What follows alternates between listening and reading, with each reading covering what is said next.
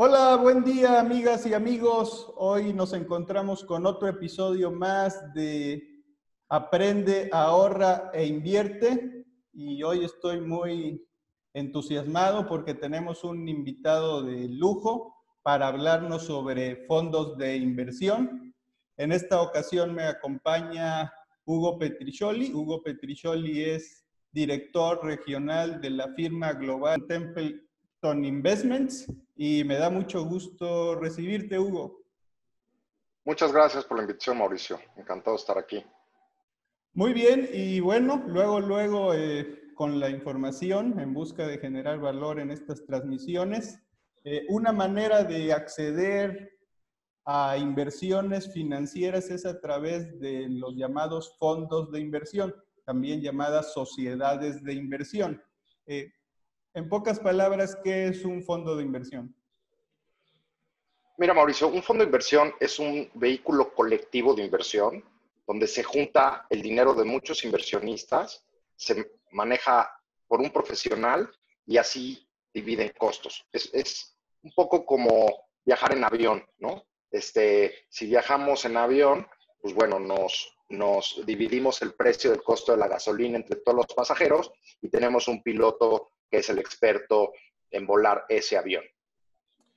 Eh, hoy en día hay varias maneras de acceder a, fondos. Hay muchas distribuidoras, comercializadoras, casas de bolsa que ofrecen fondos de inversión y es un eh, eh, instrumento, un vehículo viable para cualquier inversionista. Ahí podrías decirme cuáles serían las ventajas de invertir a través de fondos de inversión y si hubiera algunas desventajas.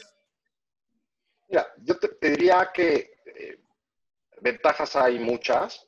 Eh, primero, que está manejado por, profesionales que se dedican las 24 horas del día a manejar ese dinero. Es decir, la gente que maneja el fondo no es la gente que vende el fondo. Te lo voy a, poner en el tema de la industria farmacéutica, que creo que es muy claro. ¿no? La gente que hace los fondos maneja los fondos como crear las medicinas y creas medicinas para diferentes problemas. ¿no? Eh, desde una eh, tos hasta una pulmonía o cáncer, y hay cosas muy específicas. Eso hacen los manejadores de fondos de inversión. Tienen una serie de medicinas, crean una serie de medicinas y compiten en una serie de, de cura de enfermedades y el asesor, que se vuelve tu doctor, es el que escogerá para ti el fondo que se adecue a tu perfil. Las ventajas son que deberían de tener costos más bajos que hacerlo por tu cuenta. Y ojo, porque digo deberían, no todos los fondos tienen costos competitivos y eso es muy importante que los inversionistas lo revisen. Toda la información es pública, Mauricio, y eso es bien importante. Yo puedo saber como inversionista desde el día uno cuánto me está cobrando el fondo todos los días. Eh, hay gente, por ejemplo, que piensa que los ETFs son gratis y los ETFs no son gratis, todos tienen un costo de administración que a veces es mayor que el de los fondos. Entonces, hay, mitos que dicen los fondos son caros o los fondos son este, instrumentos ineficientes. Los fondos son instrumentos muy eficientes si encuentras el fondo adecuado. Para eso hay páginas web abiertas al público donde pueden checar retornos, donde pueden checar costos, toda la información de todas las operadoras de fondos, que son quienes administran los fondos en México, son públicas y tienen que tener esos costos desglosados. A veces, como inversionistas, le dedicamos mucho tiempo a trabajar y a buscar cómo crear riqueza, pero le dedicamos muy poco tiempo a ver dónde invertimos esa riqueza. Por eso participar contigo es muy importante, porque a la gente, creo, no le dedica el tiempo para estudiar qué, en dónde y por qué va a meter el dinero ahí. Y también es un poco como el doctor. Si nuestro asesor no nos gusta, nos cae gordo, todo, pues cambiemos de asesor. Al final, ellos trabajan para el inversionista, no al revés. Y por más que nos veamos trajeados, por cierto, yo siempre ando de, traje, pero con este tema del COVID-19 estoy trabajando desde casa. Eh, creo que, es muy importante tenerlo, tenerlo eh, eh, en cuenta y saber que nosotros somos sus empleados y no, y no al revés. De desventajas, eh, de desventajas te diría que la información a veces es confusa, ¿no? Por ejemplo, si leo un prospecto, eh, creo que le entendería más a la Biblia en latín y mira que me dedico a esto. A veces, a veces le ponemos un idioma financiero rococó que creo que, es bastante complejo para, digamos, un arquitecto, un doctor, alguien que no, que no se dedica a esto. Eh, y yo los invitaría a buscar la información de forma simple, tanto en los fact sheets mensuales, así se les llama como a la hoja donde viene la información resumida, que le echen un ojo al prospecto, sobre todo en dónde invierte el fondo y contra qué invierte, y también que lo comparen contra sus pares, y así se darán cuenta si lo que están haciendo es comprar un buen vehículo. Es como si yo quisiera comprar un coche, vamos a suponer, yo quiero comprar una Pico, pues no, no, no necesariamente la marca que me gusta de coches tiene la mejor pick-up ni el mejor precio. Pues los invito a que busquen en las diferentes marcas, que encuentren la pick-up que quieren, con el motor que quieren, al costo que quieren, con las prestaciones que quieren, y en base a eso escojan. No lo escojan solo por la marca. Muy bien, Hugo, muy claro. Eh, hablando de que en México eh, tenemos una enorme población económicamente activa que hoy día, dado los montos iniciales para abrir una cuenta, es relativamente bajo o bastante bajo en relación a lo que costaban hace 10 años o 20 años. ¿Por qué hay eh, tan pocas cuentas de inversión en nuestro país? En el último reporte de la comisión hablaban de aproximadamente 300 mil cuentas de inversión. ¿Por qué tú crees que existe eh, tan poco número de cuentas actualmente? Mira, Mauricio, ese dato es un poco engañoso y es muy, muy mal dato y habla muy mal del tema de bolsa. Esas cuentas que yo he visto números que siempre rondan entre los 300 mil a los 450 mil, no ha crecido desde que yo trabajo en esto. Yo tengo 25 años trabajando en esto, 26 años trabajando en esto, este, y, y es un letargo ahí impresionante. Ahora, en los fondos, el número es diferente. En los fondos hay un poquito más de 2 millones de cuentas. Es decir, los fondos se volvieron el principal vehículo de inversión en México, superando a las cuentas bursátiles. Ahora, ojo con, con, este dato porque son número de cuentas, no necesariamente número de clientes.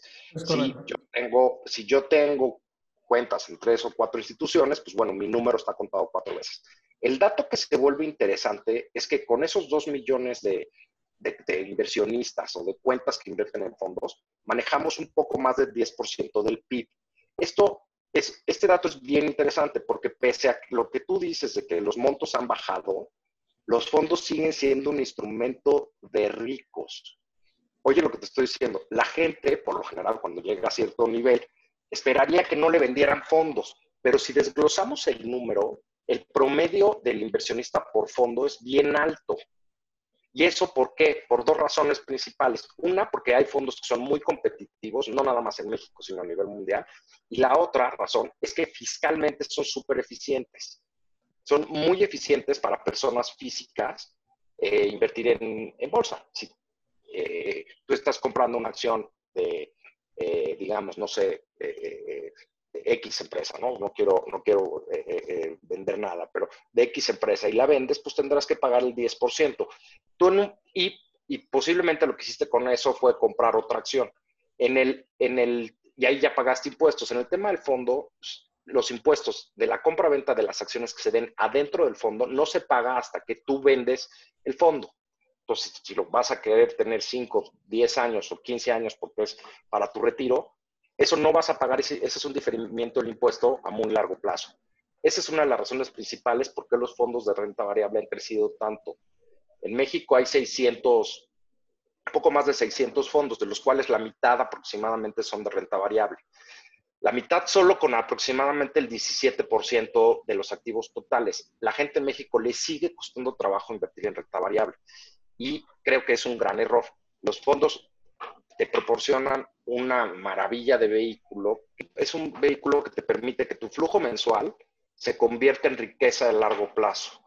Y creo que eso es bien interesante, Mauricio, porque la gente en los países desarrollados crea riqueza a través de los fondos. O es uno de los vehículos preferidos para hacer eso. ¿no? En Estados Unidos tenemos, si ves el número, hay más de 100 millones de inversionistas en los fondos. Este, es, interesante, muy interesante ese número. Y el acceso se permite desde pues, muy bajos montos. Muy bien, entonces eh, ha fallado un poco la educación financiera, la comercialización. ¿Qué nos, ha fallado para que haya más personas eh, invirtiendo a través de estos vehículos? ¿Qué, nos falta? Mira, creo que es, es, una mezcla de varias cosas. La primera es que sí hay una baja cultura financiera en México, eso es definitivo. La segunda también es que ha habido una mala comunicación de la industria y eso ha cambiado los últimos años. Como, como sabes, nosotros somos parte de la MIT. Yo soy vicepresidente del comité de fondos y lo que tratamos de hacer en los últimos años es acercarnos más a la gente en un idioma más coloquial y menos complicado, enseñando las bondades de los, del vehículo de fondos. Tuvimos el primer evento de fondos en México, que fue en febrero, y eh, pues vino desde un premio Nobel hasta este, eh, eh, el regulador. Y tuvimos un, gran foro y sobre todo estudiantes. Y creo que eso nos va a ayudar a cambiar la mentalidad de, de, los fondos. También una cosa que es importante es que tenemos una regulación que no es muy amigable. Es una regulación que es un poco lenta también tenemos pocos, pocos instrumentos en México. Y eso ha limitado el crecimiento de los fondos. ¿no?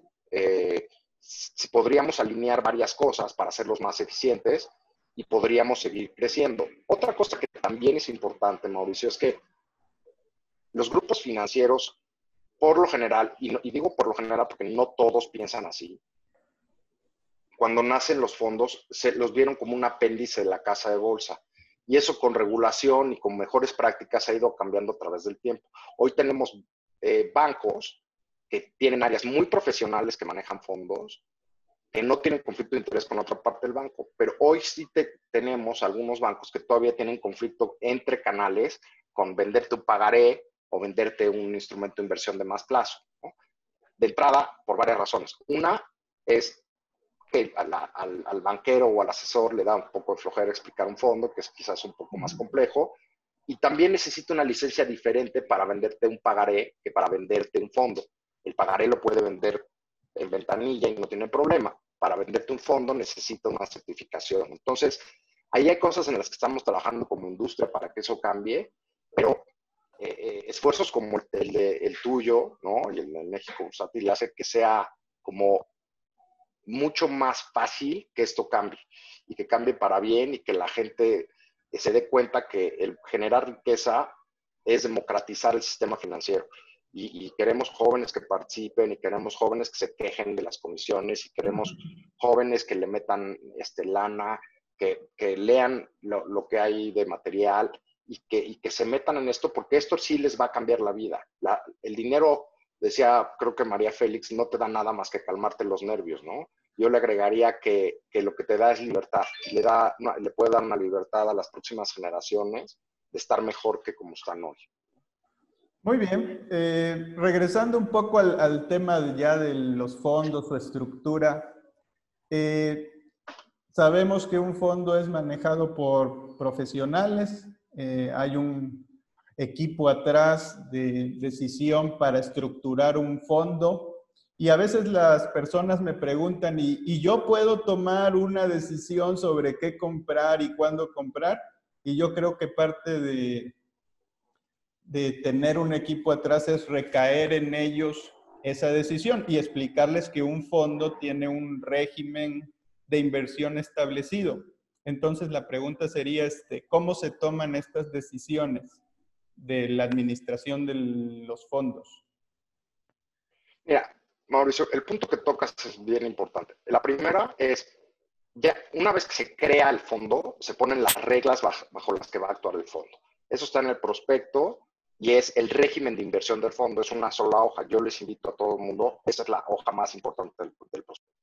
Entonces, tenemos que entender dónde están las reglas de ese fondo. Si quiero comprar bolsa americana, bueno, pues tengo que checar que el régimen de inversión de ese fondo diga que va a comprar bolsa americana, ¿no? Ese es el primer paso.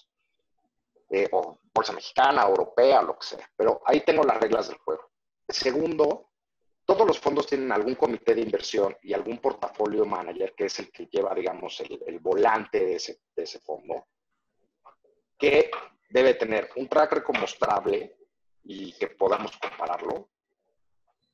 Que lo comparemos contra los peers. Yo no puedo comparar si ganó más un fondo de bolsa europea contra uno mexicana, porque estoy comparando peras contra manzanas, ¿no? Habría que ver eh, cosas iguales que reaccionen de forma igual. Segundo, esos comités se evalúan, y cada quien ahí es un poco la, la receta secreta, en qué tipo de acciones va a invertir por qué. Hay gente que se apega más a los índices, gente que es agnóstica a los índices, gente que busca empresas de crecimiento, gente que busca empresas baratas, y esa es la filosofía de inversión de cada, de cada fondo. Los inversionistas finales no pueden tomar la decisión. Pueden tomar la decisión si permanecen en el fondo o se, o, se salen del fondo, pero no pueden tomar decisiones sobre las inversiones del fondo. Sería un poco como en un avión, ¿no? Que hubiera una turbulencia y se paran tres y dicen, no, no, mejor manejo yo. No, no. Este, y además, justo en los momentos de turbulencia, lo que quieres es un piloto sólido o un capitán en manos, de manos firmes que haya navegado a través de, mares turbulentos en el pasado. Muy bien, entonces queda claro este, que existe un documento que se llama Prospecto de Información al Inversionista, que es público, donde vienen las reglas del fondo en qué se va a invertir, eh, contra quién se va a comparar, para quién está dirigido, cuáles son los montos, cuáles han, sido los rendimientos históricos, cómo está hecha la mezcla de los instrumentos que se invierten en el fondo eh, y demás eh, información importante. en los de deuda también muy, muy importante, Mauricio, viene la calidad crediticia y, la, y, la, volatilidad esperada en base a esa calidad crediticia otorgada por un tercero que es una calificadora. Este, en los de renta variable no tienes el, el, tema de crédito. Muy bien, este, yo le he recomendado a, a muchos este, estudiantes que a veces este, toman algunas de nuestras capacitaciones o clientes también, que siempre lean el prospecto, pero me dicen, este, Mauricio, no le entiendo. Este, y bueno, yo trato de explicarse eso y demás, pero quien no tiene un asesor o no conoce el lingo de, con el cual está formulado el, prospecto, ¿ahí qué podría hacer? Mira, este, definitivamente es un problema de industria. Eh, necesitamos ser mucho más claros. Hay un documento que es el documento clave. Esto no los exenta de leer el prospecto. Ojo, o sea, sí creo que debemos hacer un esfuerzo de leer el prospecto y de entender pero hay un documento clave que es donde está la información básica del fondo, como retornos pasados, cartera, eh, costos, eh, quién lo administra, y una, serie de datos importantes donde en una hoja eh, podemos darnos cuenta de, una idea de ese fondo. Y si eso nos interesa, nos hace sentido, entonces ya ver el prospecto, porque si empezamos al revés y leemos, queremos leer 20 prospectos, la verdad vamos a decidir este, mejor tratar de construir un cohete a la luna o otra cosa. Entonces, sí creo que primero deberían de ver el documento clave y si es de su interés y ven que se compara bien y están ya más, más orientados a invertir en eso, lean el prospecto después del documento clave. Creo que, creo que ese debería ser el, orden. El documento clave también es público y está en los... Em, en las páginas eh, web de todas las operadoras de fondos. Muy bien, entonces así que ya lo saben, si quieren consultar el prospecto, todas las distribuidoras de fondos eh, tienen por obligación colocar ahí su información para que cualquier inversionista eh, la pueda consultar. Y hablando de los costos, hace unos minutos hablabas de, bueno, de que pues en algunos casos los costos de los fondos eh, están elevados en relación a otros países desarrollados y que no hay eh, un parámetro que fije los costos a los cuales eh, uno pueda eh, estandarizarse. No sé si me estoy explicando. Es decir, hay que entender algo. Todos los fondos de, de inversión tienen un costo. Eso quiero mandar ese mensaje muy claro a todos los que nos ven y escuchan, todos tienen un costo, hay costos involucrados y dependiendo el tipo de fondo es el costo eh, que se establece. En relación a estos, ¿tú crees que haya eh, margen para disminuirlos? ¿Crees que están dentro del, de un mercado eficiente? ¿Qué podríamos hablar de los costos de los fondos? Mira, yo creo que todo depende con quién hables y el fondo que veas. Yo te diría que el mercado de fondos en México se ha abaratado muchísimo, sobre todo en la parte de deuda. En la parte de deuda cobramos abajo del estándar internacional. Eh, la, razón también es un poco eh, obvia. Aquí no hay tantas clases de activo en renta fija o en deuda. Tienes pocas opciones y la mayoría de los fondos invierten en, en papeles gubernamentales, hacen poco análisis de crédito. Otra cosa que también genera que sean muy bajas las comisiones en, en deuda es que la gente cree que cuando compran directo un bono no les cobran porque no ven lo que se le llama el markup, ¿no? Que les cobran en las mesas de operaciones. Y eso debería ser más claro tanto para la gente que compra directo los bonos como en, los fondos. Otra, otra cosa que te diría que es bastante importante es que, y por eso los, los inversionistas necesitan comparar, es que yo no puedo comprar un, o no debería comprar un fondo que me cobre este, un número astronómico cuando su competencia me cobra la mitad. Pero más importante de eso es ver si el manager se está ganando ese dinero. Porque muchas veces por el costo podríamos dejar de pasar un producto bueno. Te voy a poner un ejemplo. Vamos a suponer que hay dos fondos de renta variable, uno que cobre el 1% y otro que cobre el 3%. ¿no? Pues a ambos les dirías, híjole, pues es bastante, uno cobra 1% y el otro, hijo, este, eh, eh, eh, tres veces más. Pero ¿qué pasa si yo veo los retornos de ese fondo y el retorno que más me, el fondo que más cobra, a mí como inversionista me ha pagado 5% más año con año que el que menos me cobra. ¿Cuál es el caro? El caro es el que me está cobrando menos porque no sabe hacer su trabajo, ¿no? esa, es, una cosa bien importante. La otra es que en México tenemos una horrible práctica, eso va en contra de todos los estándares internacionales, de publicar las carteras los días jueves y el último día hábil del mes. Es una horrible práctica que salió por abusos en el pasado, donde estaban reportando obligaciones convertibles hace muchos años y una quebradera este, de casas de bolsa y de, y, de, actores que hacían eso. Y entonces la autoridad se le hizo fácil publicar las carteras. Ahora, vamos a, vamos a suponer, yo tengo un negocio de fondos, ¿por qué voy a invertir en, en gente que me haga análisis, que me haga análisis de crédito, que haga una tarea de meses sobre una acción, una emisora, un bono, antes de invertir, cuando pues, me sale fácil copiarle al vecino, ¿no? Es como si en los exámenes de la universidad nos dejaran copiar a todos, ¿no? Este, entonces, hay poca gente que tiene equipos dedicados profundos para manejar o para hacer análisis, y eso, este, pues debería de cambiar, ¿no? Esa es una de las reglas que, creo que es un poco extraña, porque el tema de publicar las carteras debería ser como en todos los países que se publican con un rezago de dos meses. Así, yo que estoy haciendo mi tarea, pues me, me, estoy llevando el premio, los inversionistas que están en mi fondo se están llevando el premio, ¿no? Eso, eso creo que sería, sería importante. En la parte de renta variable creo que tenemos que trabajar todavía para hacer los fondos más competitivos en comisiones y también ver en qué invierten. El otro día me mandaron un fondo que invierte 90% en un solo ETF. Dijo, pues creo que me dan poco valor agregado, ¿no? Creo que aunque me estén cobrando el 1% o 1,5%, pues creo que eh, eh, están haciendo un gran negocio, pero no, no un gran producto.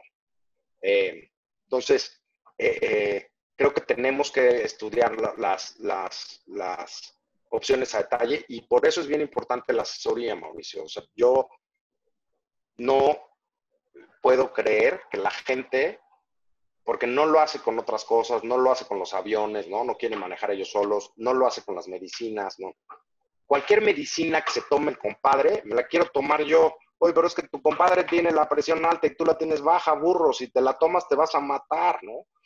Y no nos importa en el tema de inversiones. De verdad aplicamos una lógica un poco bizarra en el tema de inversiones y yo eh, estoy seguro que esfuerzos como los que tú haces van a cambiar esto. Y tenemos un poco que ir evangelizando a, la gente y dando más información y ser más transparentes y ser más claros en la información para, para que entiendan las bondades o también no bondades de un producto, ¿no? Este, los, los fondos, por ejemplo, oye, ¿qué pasa en un fondo si hay una corrida de pánico en el mercado, ¿no? ¿Cómo me va a defender el manejador del fondo? Yo creo que esa es una pregunta que le tienen que hacer todos a los asesores. Oye, ¿voy a venderlo líquido?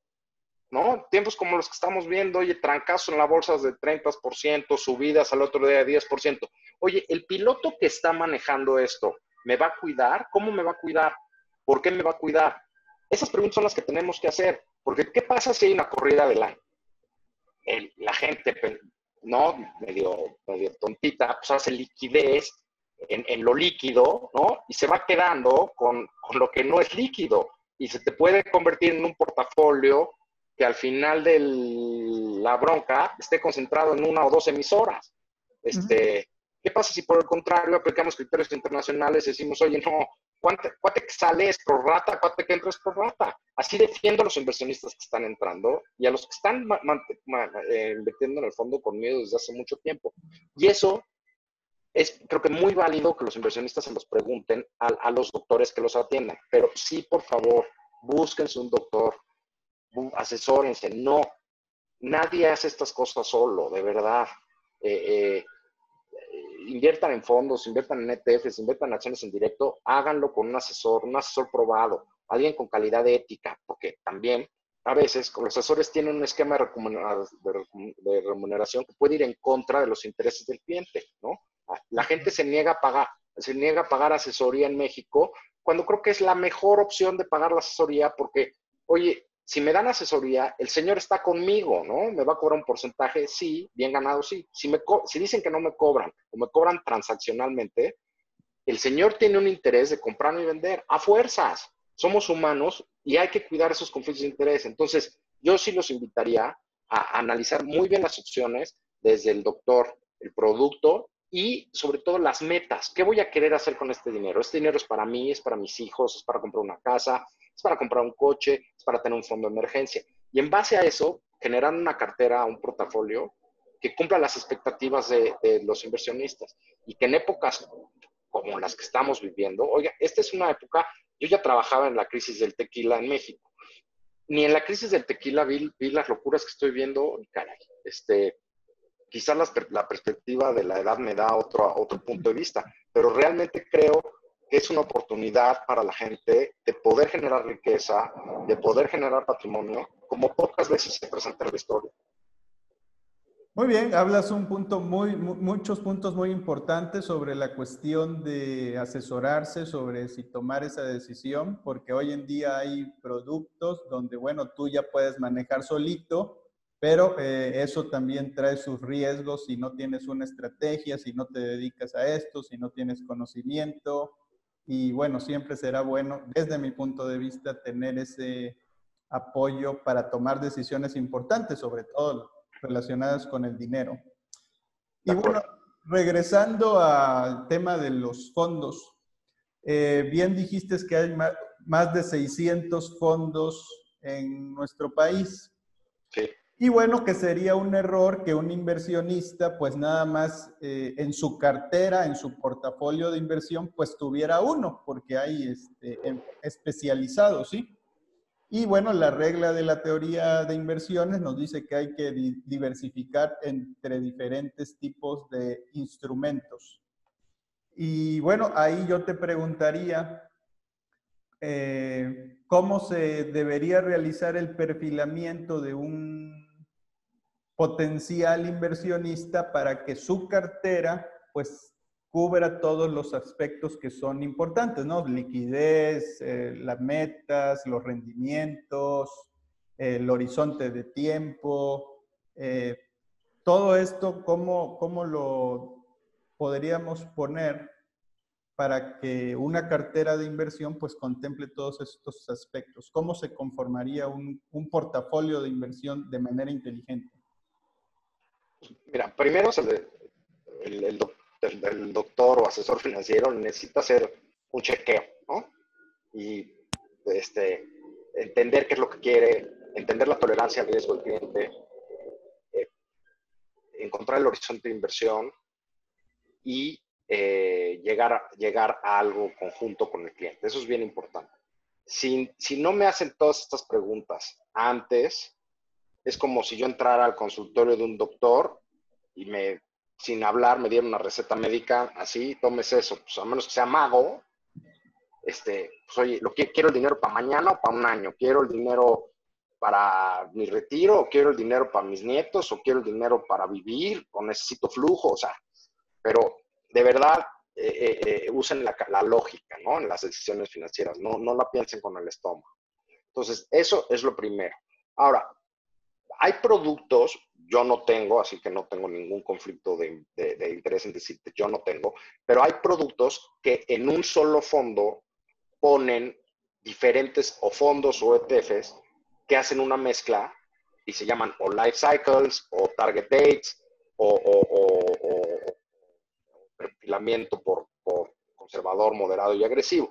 Y esos adentro hacen la mezcla que yo podría tener en un portafolio. Entonces, si mi, si mi fondo, mi producto es así, pues bueno, está bien y, úsenlo y a lo mejor se les hace más fácil eh, que, escoger cinco productos o diez productos o cuatro productos para hacer un portafolio mezclado.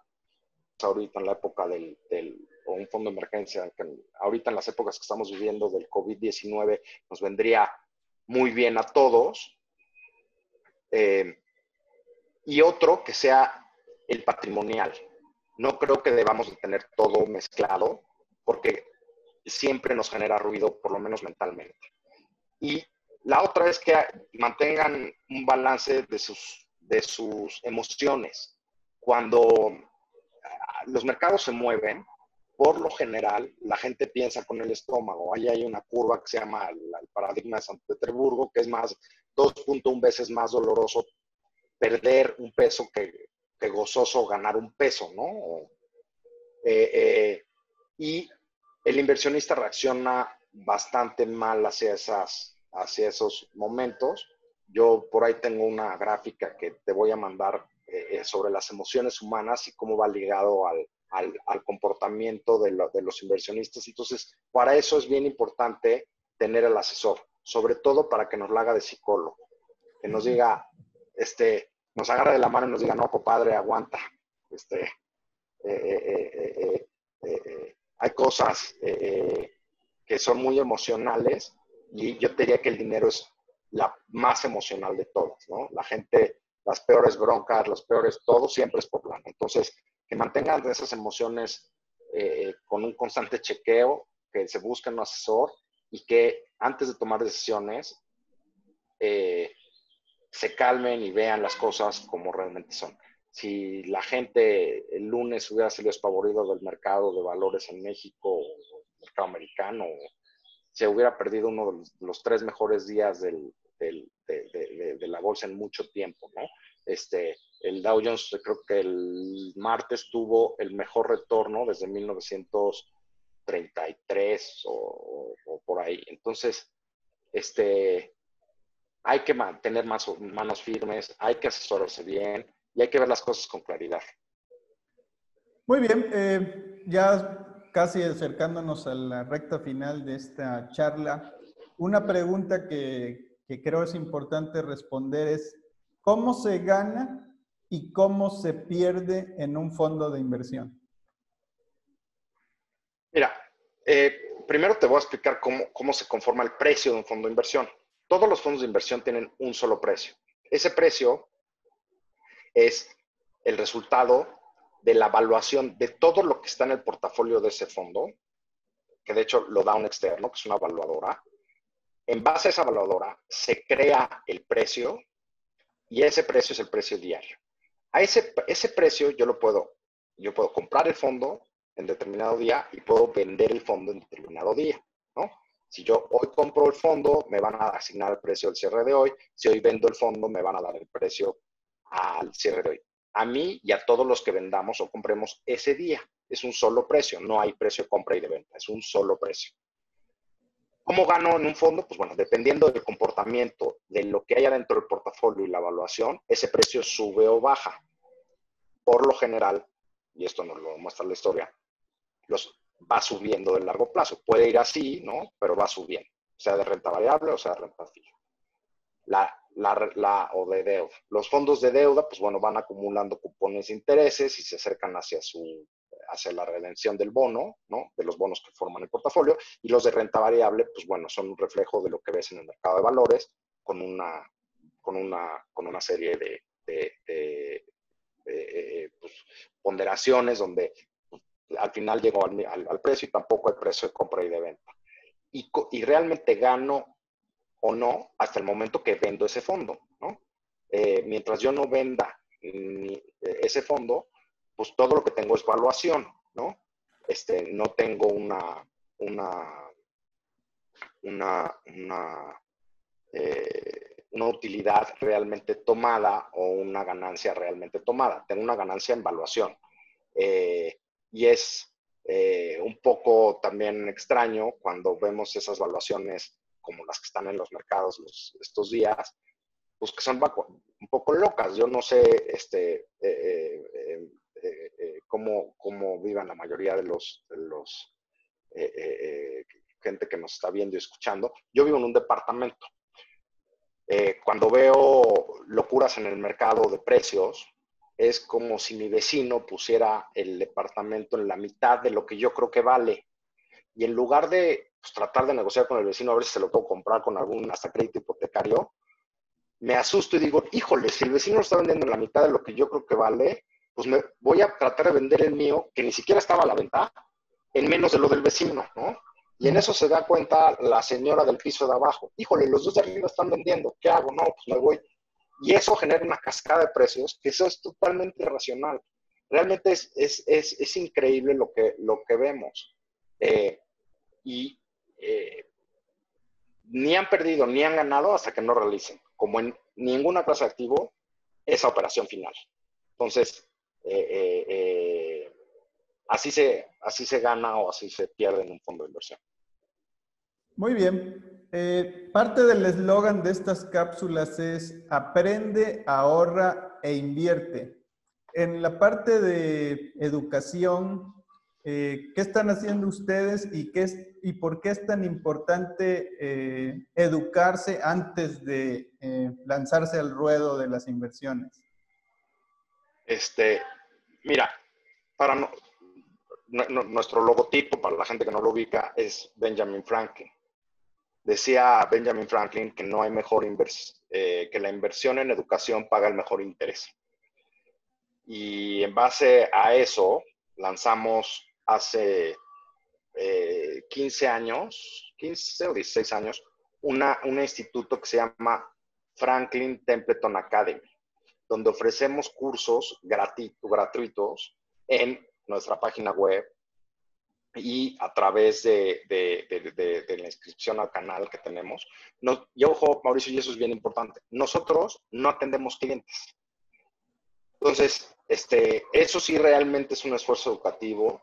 Nosotros participamos en la Semana Nacional de Educación Financiera, hacemos esfuerzos para llegar a audiencias de, inversionistas finales, pese a que nosotros no los podemos atender. ¿eh? Nosotros sí somos un laboratorio que no tenemos doctores de asistencia Nuestros productos están disponibles con muchos doctores, en muchos bancos, en muchas casas de bolsa y en muchos distribuidores, pero pensamos que el beneficio de la educación, del tema de educativo, es un, es un beneficio que nos ayuda a todos y ayuda al, al, país y ayuda a la industria. Necesitamos tener gente más educada en el tema. Nosotros tenemos cursos tan básicos online como qué es un fondo de inversión, hasta algunos de manejo de riesgos que, hicimos en cooperación con el CFA Institute, por ejemplo. Todos nuestros cursos son gratuitos y eh, eh, la Learning Academy no es una entidad ni de lucro ni que exista. Es parte de una asignación que tenemos todas las oficinas de Franklin Templeton en el mundo dedicada a educación. Muy bien. Entonces siempre será muy bueno educarse para eh, poder tomar mejores decisiones.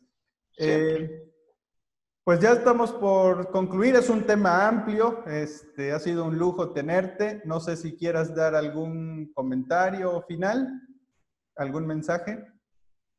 No, pues, el primero y el único que tengo es muchísimas gracias por la invitación y felicidades a todos los que vean, escuchen, estén o no de acuerdo conmigo, pero demuestra un interés por mejorar y por tener más conocimientos y por sus finanzas personales, que me encantaría que tuviera más gente. Eh, hagan todas las preguntas que quieran, eh, síganos en LinkedIn o donde quieran, busquen, busquen más información. Si algo no quedó claro, eh, pregúntenle a Mauricio y él me puede hacer llegar lo que necesiten de preguntas y cosas. Si quisieran otro tema, con mucho gusto. Eh, navegando en estos mares inciertos con el tema del coronavirus, va a poner las cosas interesantes. Pues bueno, eh, eh, a tus órdenes, Mauricio, y gracias por la invitación. Al contrario, Hugo, ojalá y más adelante podamos contar contigo para seguir ampliando estos temas. te doy las gracias nuevamente y les doy las gracias a todos los que vean este video o lo escuchen y recuerden que es importante aprender ahorrar e invertir. Hasta la próxima cápsula. Gracias a todos. Gracias.